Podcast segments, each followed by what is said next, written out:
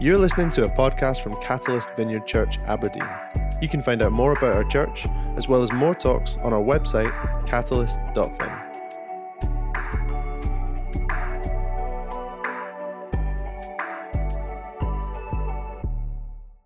How can we as Christians do different when it comes to the environment? We'll all have our own opinions and thoughts regarding this subject. Some of us are going to be really well versed on it, and others of us not so much. But wherever we stand, our views may look and sound a bit different to those around us because we all see and experience things uh, differently, don't we? Just as it would be um, around politics, we'd probably be hard pressed for us all to be on exactly the same page. Um, in a recent poll that Tearfund did, they interviewed and uh, polled teenage Christians, and they found out that nine out of 10 teenage Christians didn't think um, their church was doing enough about the environment and climate change, even though they were passionate about it. Some of you here are absolutely passionate about this subject, and you probably are wondering why we aren't speaking about it all the time and then, probably for others of you who are watching today, you might be thinking, well, I have no idea why she's even speaking on this subject. But regardless of whether we think this is a big issue or not, there are four compelling reasons why we as Christians should care about the environment. So, first reason is love. If you have your Bibles with you this morning, we are in Luke's Gospel and so we're in Luke chapter 10, verses 25 to 37, and I am going to read the passage to us now. The parable of the Good Samaritan. On one occasion, an expert in the law stood up to test Jesus. Teacher, he asked, What must I do to inherit eternal life? What is written in the law? He, he said.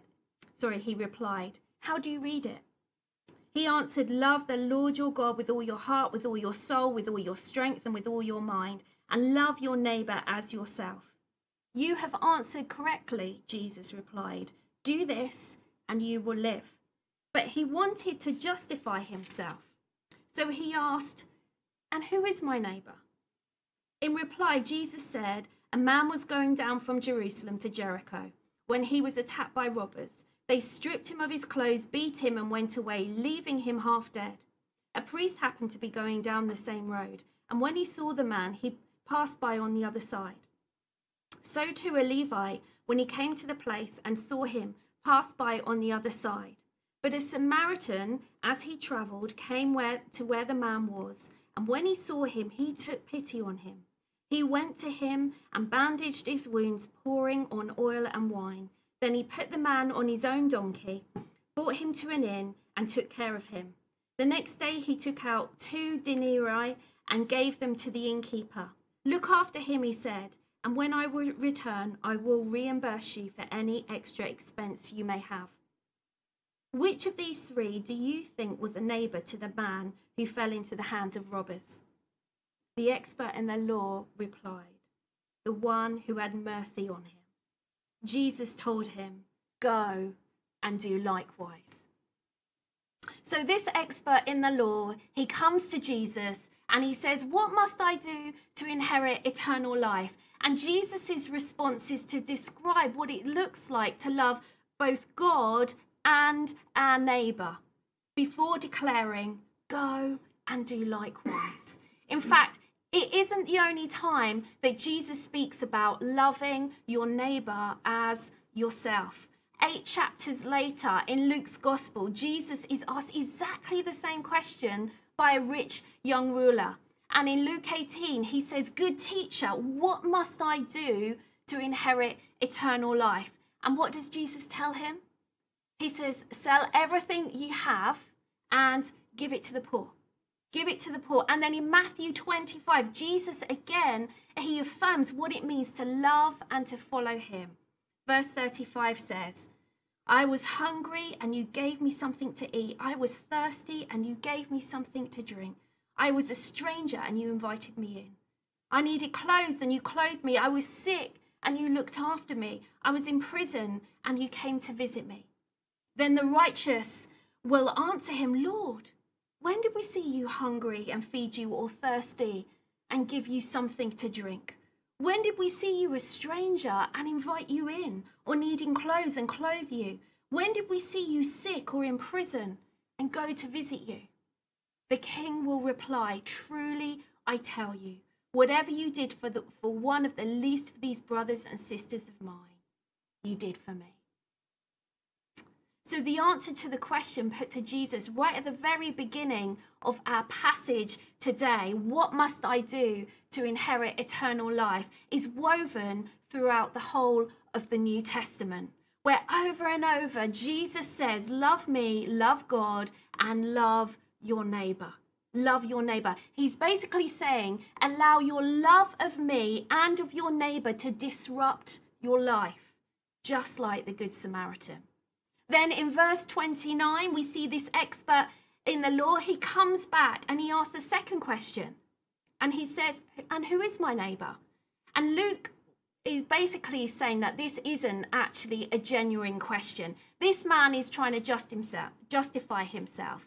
You, you see, he's trying to get himself off the hook, but he, he thinks that it shouldn't cost him too much to follow Jesus. In a sermon on this passage, Martin Luther King Jr., the Baptist minister and also civil rights leader, he explains it like this. He says, The first question the priest and the Levi ask is, What will happen to me?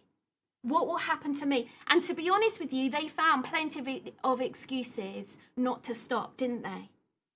Increasingly on the news and online and on the radio, we're hearing more and more about the huge impact that this climate crisis is having on people all across the world.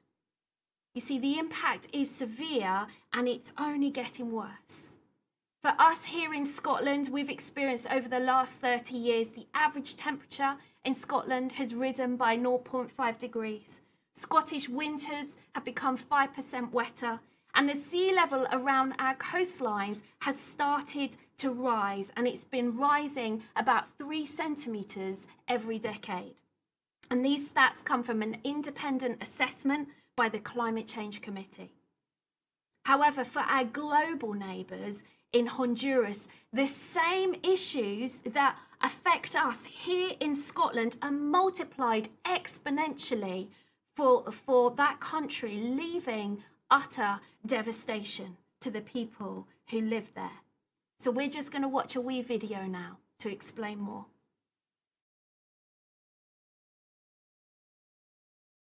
My name is Norman, Norman Molina. I'm, um, I'm from Honduras, Central America. The effects of climate change are, are huge. The strongest evidence is there levels of poverty are rising. Honduras, Central America, almost 60% of our population is, is living in poverty. Migration waves of people trying to move north, especially to find uh, livelihoods, make a living, because mostly of, of climate change. Fishing communities, you know, they had their small restaurant, they, they cook the fish and they sell fish for living.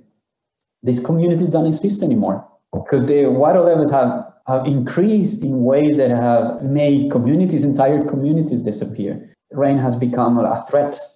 Uh, our hearts start pumping very fast and our minds start creating stories and we, we're traumatized by it. Every time I hear rain, there's this fear of what's going to happen, which is sad because rain in the Bible for us, rain it's it's, it's a sign of, of blessing, of, of life, of crops and and and grow. And sadly, because of, of the damage and the vulnerability that we have in our, in our countries, rain has become a threat. So last year, uh, we had two hurricanes that caused huge damage, especially in the north uh, coast of Honduras. Two hurricanes in one weekend between not even in my wildest dream. I never imagined having that. More than 4 million people affected by these two hurricanes, more than 100,000 people in shelters. It's funny that climate change, for example, it's, it's not one of the things that we contribute the most in the region, like Central America especially. However, we are the ones that um, are affected the most. Central America is one of the most, if not the most affected uh, or uh, most vulnerable uh, area to, to, climate change. We're brothers and sisters in all this. Uh, we belong to a global community. What you decide to do and the decisions that the powerful people decide to make has an effect on us. And if these decisions are positive, um, it would be good for us. But if we continue this pattern of exploitation and destruction and going beyond the limits of the planet, maybe you will not feel it, but we will feel it.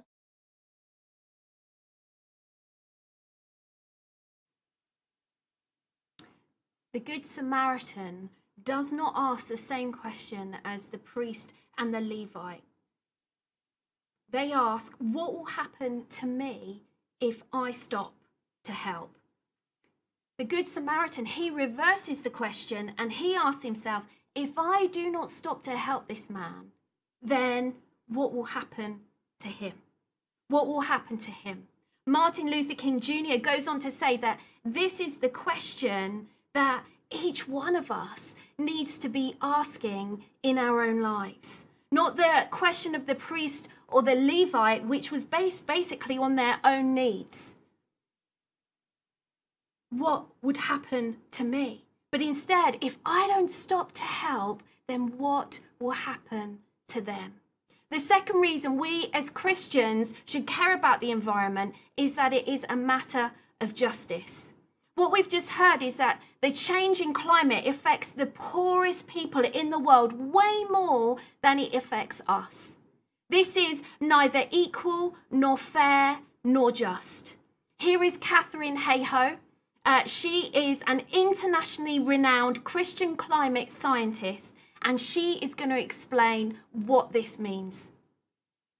The reason why we care about a changing climate is not because a one or two or three or four degree increase in the average temperature of the entire planet really matters that much to any one of us.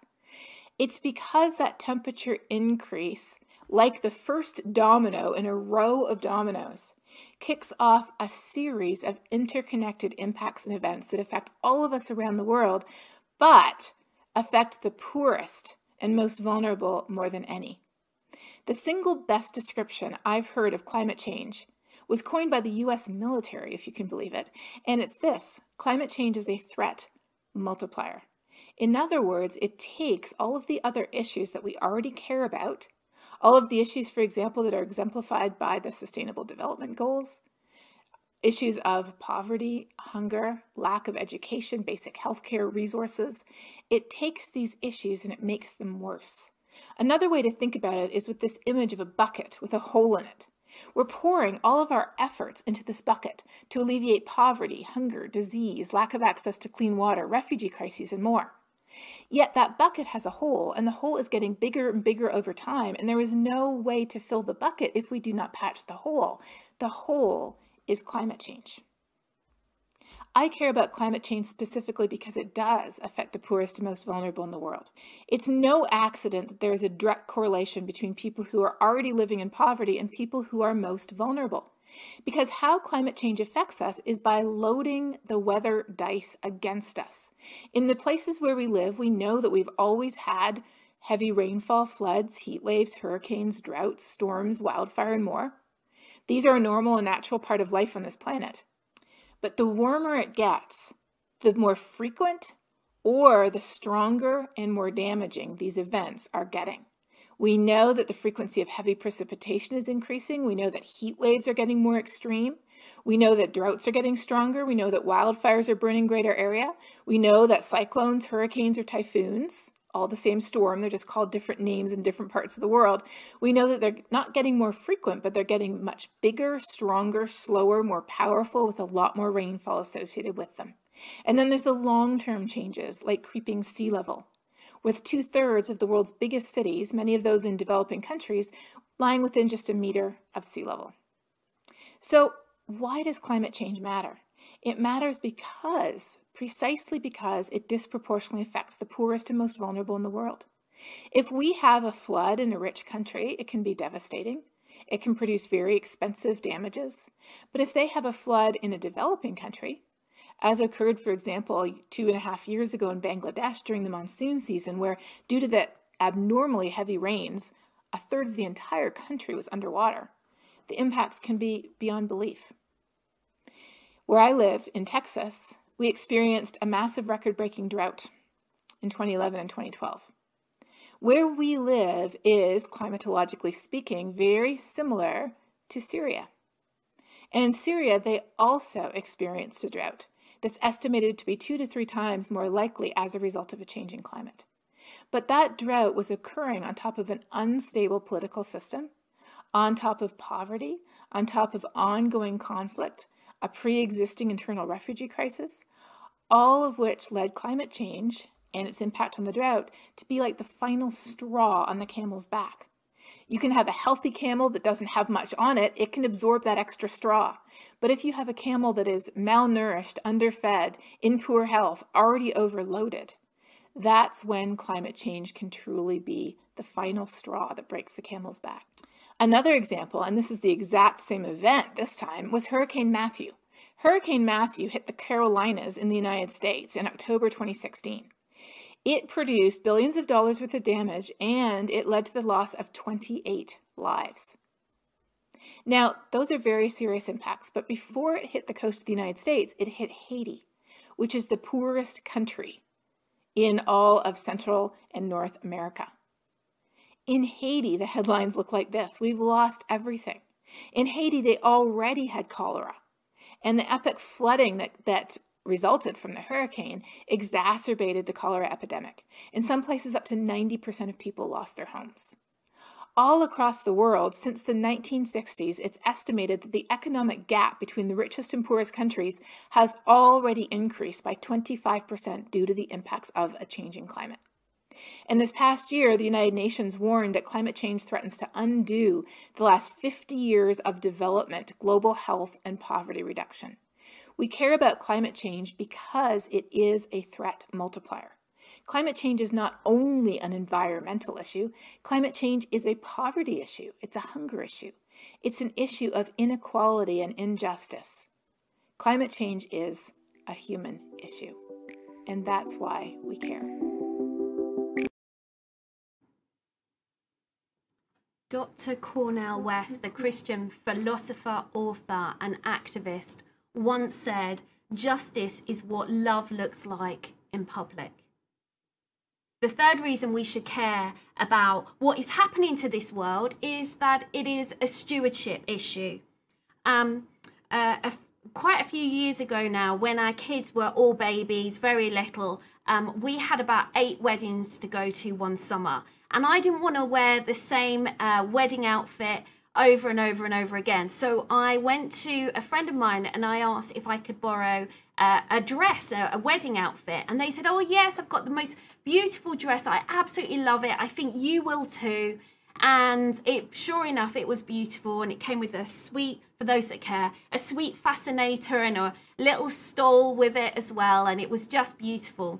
The day of the wedding came and I felt super confident. I loved the dress, and everything was going really well up to the point uh, just before the photos when one of my tiny children actually they, they were a baby at the time they threw up all over me and that was the beginning of the end really so after that one disaster another disaster happened where we were sitting down for the meal and somebody accidentally slipped and their glass of red wine went all over the table, but mainly, to be honest, onto my lap.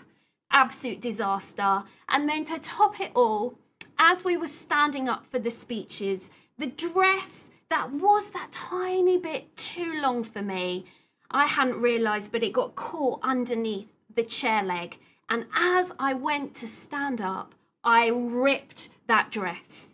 It was such a bad day, a terrible day. I mean, a beautiful wedding, but a terrible day for me and that dress. That beautiful outfit that my friend had lent me, I had completely ruined it. The point is, I hadn't looked after it. I hadn't looked after it.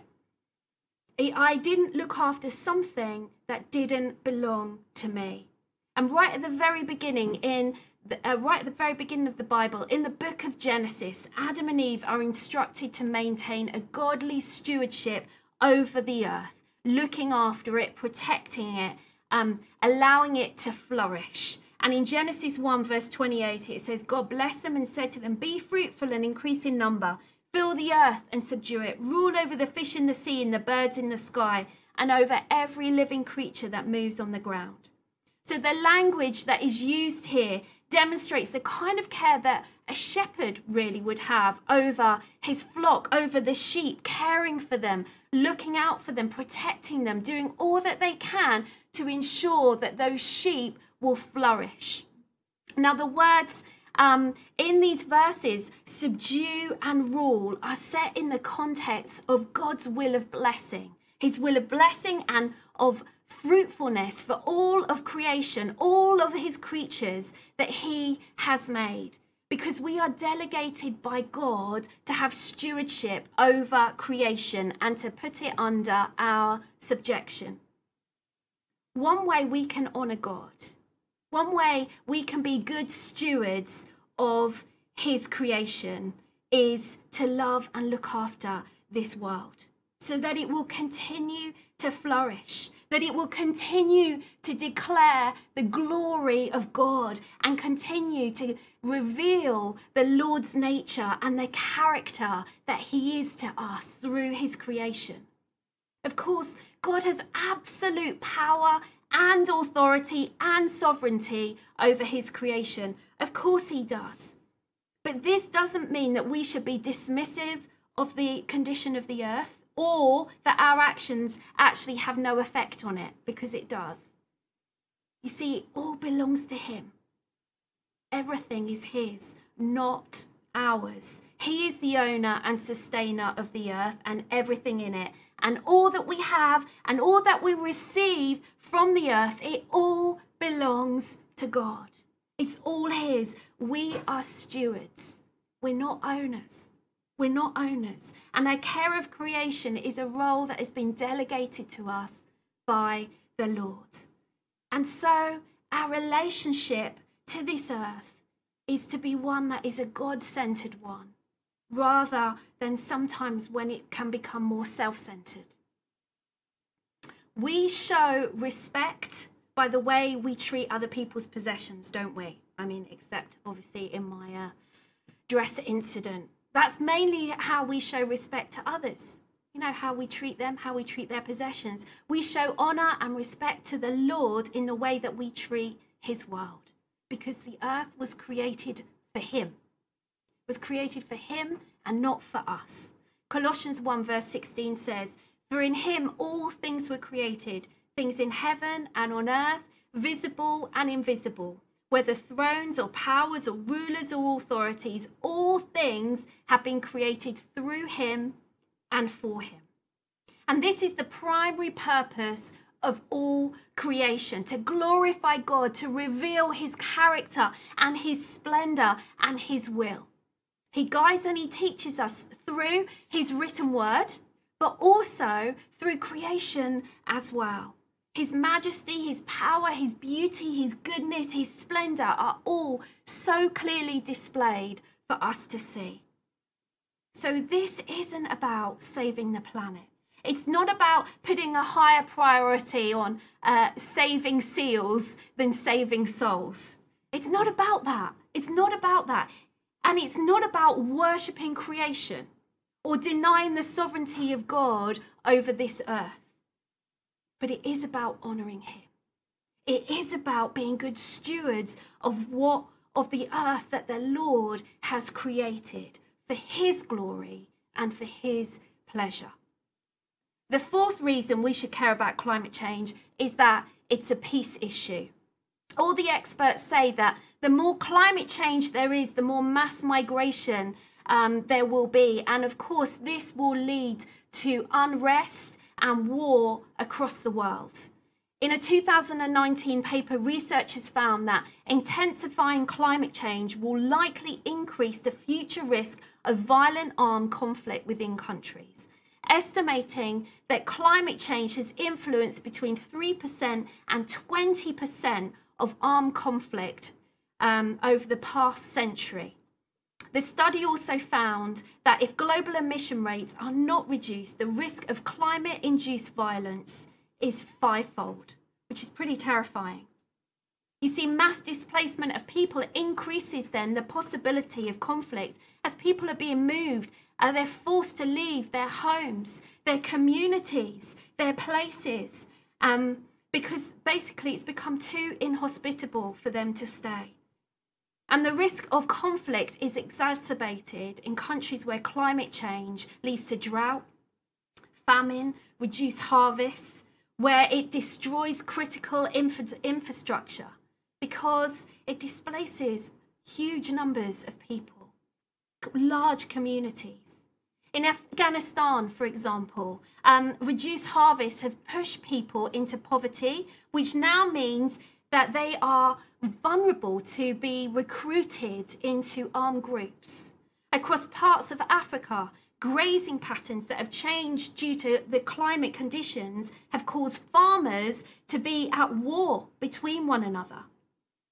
In Zimbabwe, Tearfund workers are reporting an increase in child marriages. Can you imagine being so desperate that you would have to give away your daughter, your child, your little girl to marriage in order to receive some money to pay for doing that. Or, in some cases, just to say, well, that's one less mouth that I need to worry about, I need to feed.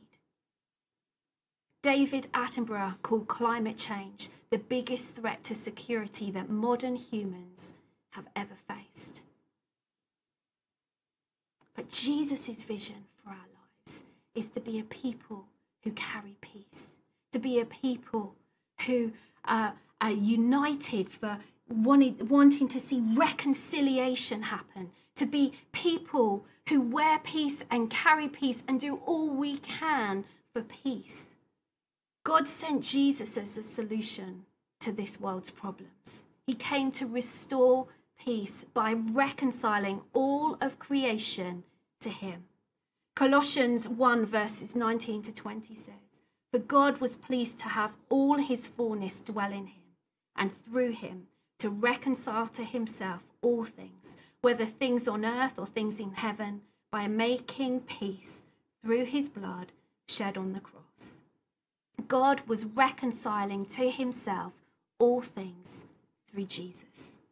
By restoring our right relationship to God, Jesus also opened the door for us to live in right relationships with one another. You see, we are Christ's ambassadors and we are called to bring a message of reconciliation into the world. So, just to recap, the four reasons why we as Christians have a personal responsibility to the environmental changes that we face are firstly, number one, out of love for our neighbour. Secondly, it's a matter of justice. Climate change impacts the poorest of the poor and the most vulnerable in our global community. Thirdly, we are stewards. We are not owners, and our care for creation is delegated to us by God. And lastly, we want to be people who do all that we can to stop conflict and to bring about peace and reconciliation to the world. So, coming into land, what are some practical things that we can do? Firstly, Tearfund have a petition, a campaign going right now, um, and it's called It's Time to Deliver. And we can, if you would like to, you can sign it. Uh, so, back in 2009, high income countries basically promised, they said they were going to give away $100 billion from the year 2020 onwards for the climate, those that are in climate vulnerable nations, basically to help them adapt to the impacts of climate change. They are yet to fulfill their promise. So Tearfund are calling on the UK government, who which currently holds COP um, presidency until November, to influence these wealthier nations to deliver on the promise of the finances that they have pledged to those communities that desperately need it. Now, to sign this petition, you can just head over to tearfund.org forward slash time to deliver. Secondly, we can pray. This is such a daunting issue, and we may feel completely overwhelmed at times, not knowing how to pray or what to pray. But I love this quote by the Christian author Max Lucado. And he says this Our prayers may be awkward, our attempts may be feeble, but since the power of prayer is in the one who hears it and not in the one who says it, our prayers do make a difference. Also, if you would like, you can again head over to Tearfund's website and you can sign up for SMS prayer alerts as well, which will go directly to your phone. Thirdly, remember our actions can make a big difference. You see, we are in a very privileged position where we can use our choices as well as our voices to make a difference to our global community by making more sustainable everyday choices.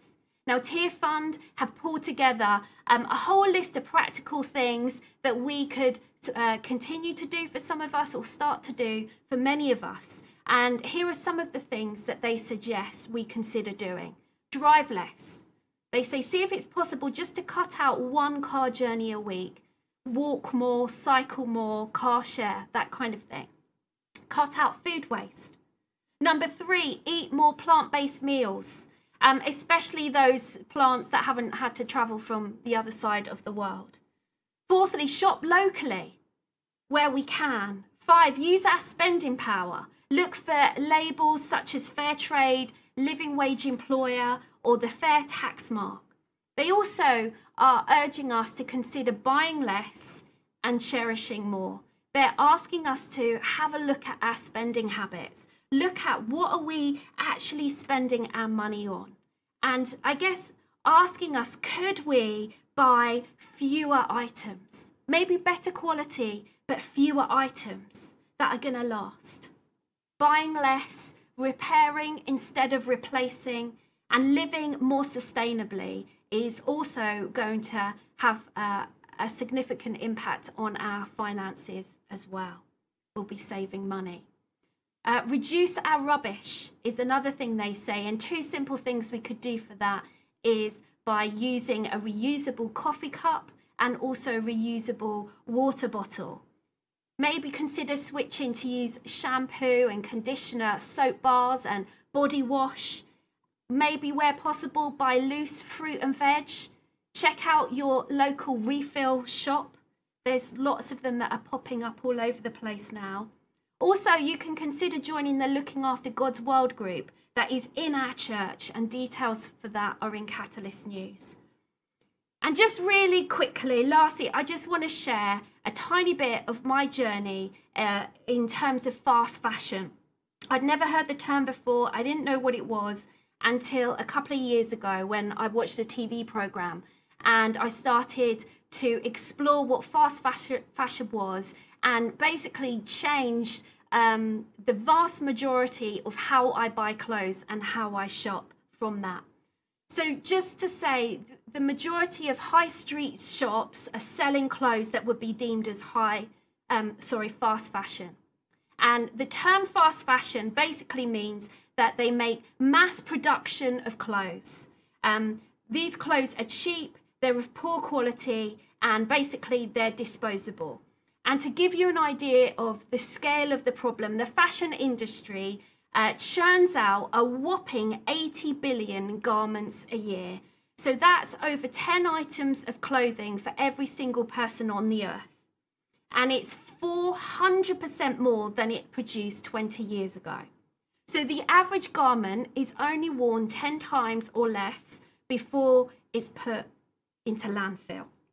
So as high street clothes are becoming cheaper, as their prices fall, so does their quality. And while prices are dropping, fashion trends are accelerating, which creates an incentive for people to buy more and more clothes to keep up with the latest trends. Now, this fast fashion has devastating environmental impact in all sorts of different ways.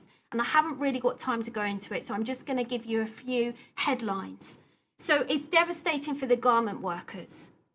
You see, many of them are children, and mothers and women. and they are working, they're enduring um, appalling working conditions. Another devastation it brings is that untreated toxic wastewater that contains lead and mercury and arsenic are being poured freely into out of the factories into the rivers.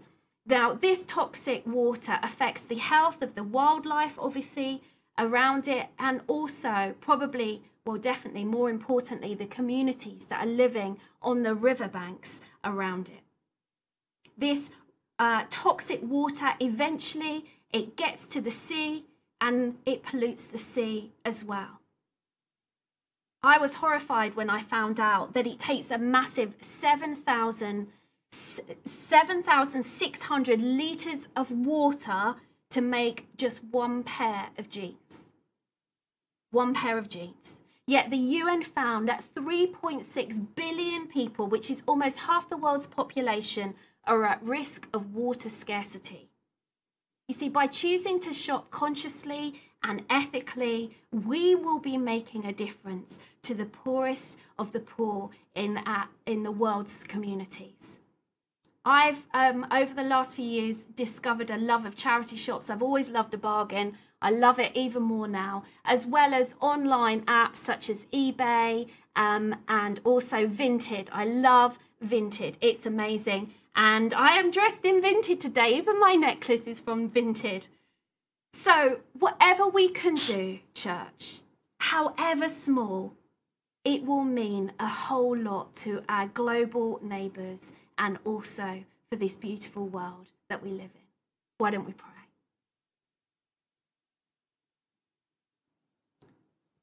Lord, we ask that you would show us simple changes, simple things that we can do that will have a knock on effect in all sorts of different ways, but mainly for our global brothers and sisters in Christ who are at the front line of climate change right now. Would you give us your wisdom? Would you give us um, a fresh passion and would you enable us to be an advocate for the, on behalf of the poorest of the poor? That you will show us inventive ways and that you would speak to us all personally about the journey that we are on and how we can play our part to make a significant difference for your glory and for your honor. We pray. In Jesus' name. Amen.